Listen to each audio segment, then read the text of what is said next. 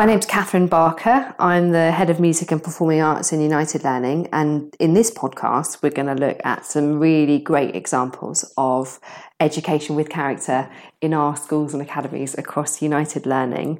There's a lot of excellence in our group in this area, and particularly where schools have used their development of music and performing arts pretty strategically to kind of impact school improvement. I'm really fortunate that I get out and about an awful lot and I see these examples firsthand. It's a it's an incredible privilege. And one particular school that I that I think has really nailed it in the past 18 months, 2 years is Barnsley Academy. Very purposefully thought about what does the school need in terms of their journey, where they're at at the moment, and the head has spoken to me at great length about how he really wanted the children to be proud of their school and the community to be proud of their school, to find something that would change the conversation locally about the school and a way that they could work with the community, bring the community in to see what they are doing and give a new message. There's a fabulous um, head of performing arts there, Annika.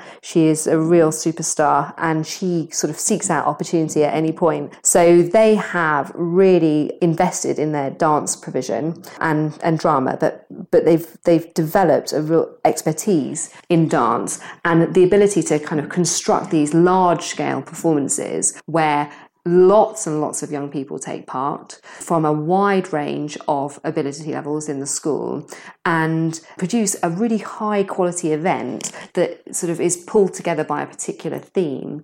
So I've seen them do um, something called The Journey, where they devise their own work and choreography based around this theme. And it was really powerful. And they had explored some quite complicated issues and got kind of deeper meaning and understanding on those issues through the dances that they had created.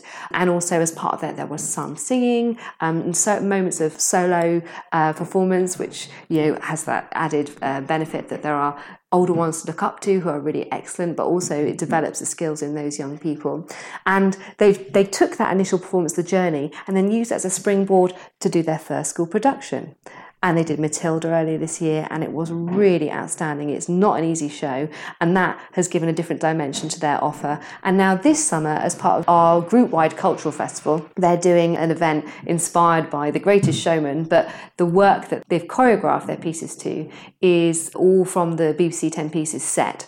So they've got something from Verdi and from Orff, um, some really um, quite challenging repertoire to work with and to dance to.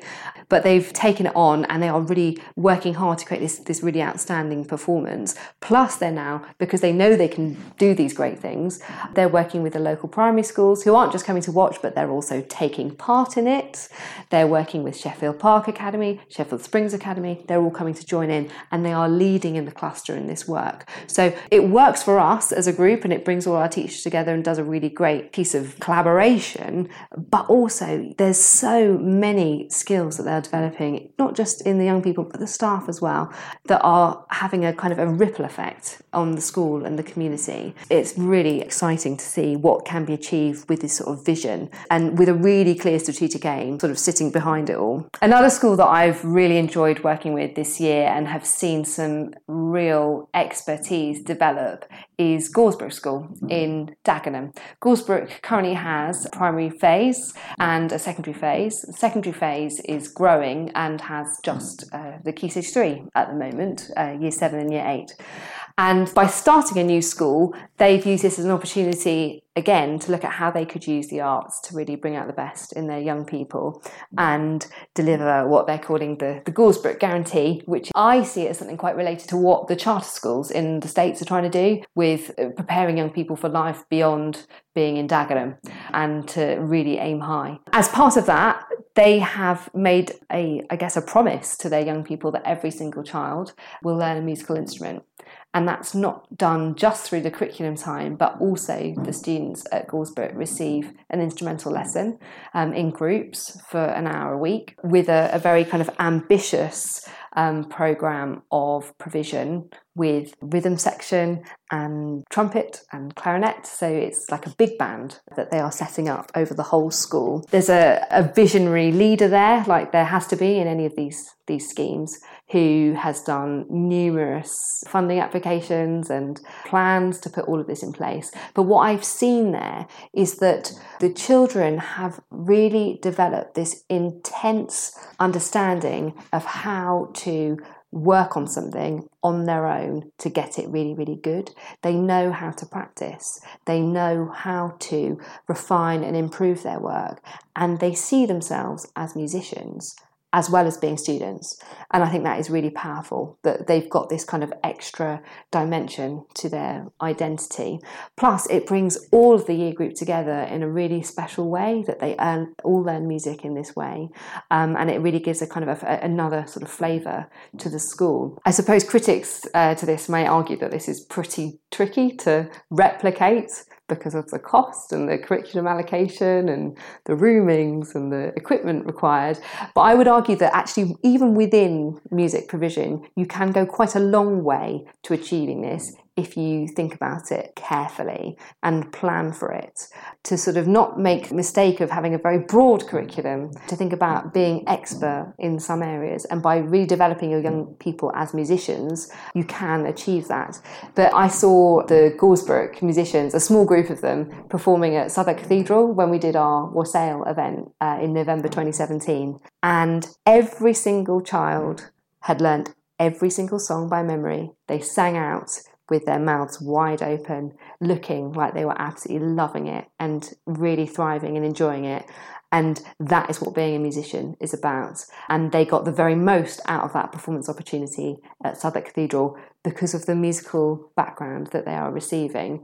Plus, they can all read scores, they have that kind of um, expert musical knowledge that they're building up, but they are being equipped with so many skills that will take them on beyond Goresbrook and into their future lives. And that's really exciting to see. There's also some really interesting work in the world of theatre going on in our schools. And I say theatre because we have some expert teachers in our groups who think of their drama classes not as classes but as theatre companies. And i think that's really a really important distinction because it, it again begins to sort of de- develop these character attributes of the kind of the professionalism and the working hard and striving for something that's difficult something that is above what you would normally expect um, in a school. And it's actually quite straightforward to achieve. So a, a really great example at uh, AKS school in Lytham there is um, another visionary leader in the head of drama. She also has a broader role across the school thinking more about enriching the curriculum and student leadership. So she's really passionate about this. But she at the start of the year auditions a group to be sort of the resident theatre company in the school. Um, and they then get get really heavily involved in um, theatre and education work, so working with their own prep, but also out into the community. They're involved with the Lytham Festival and they create their own work that goes out there into the into the wider world which really stands up.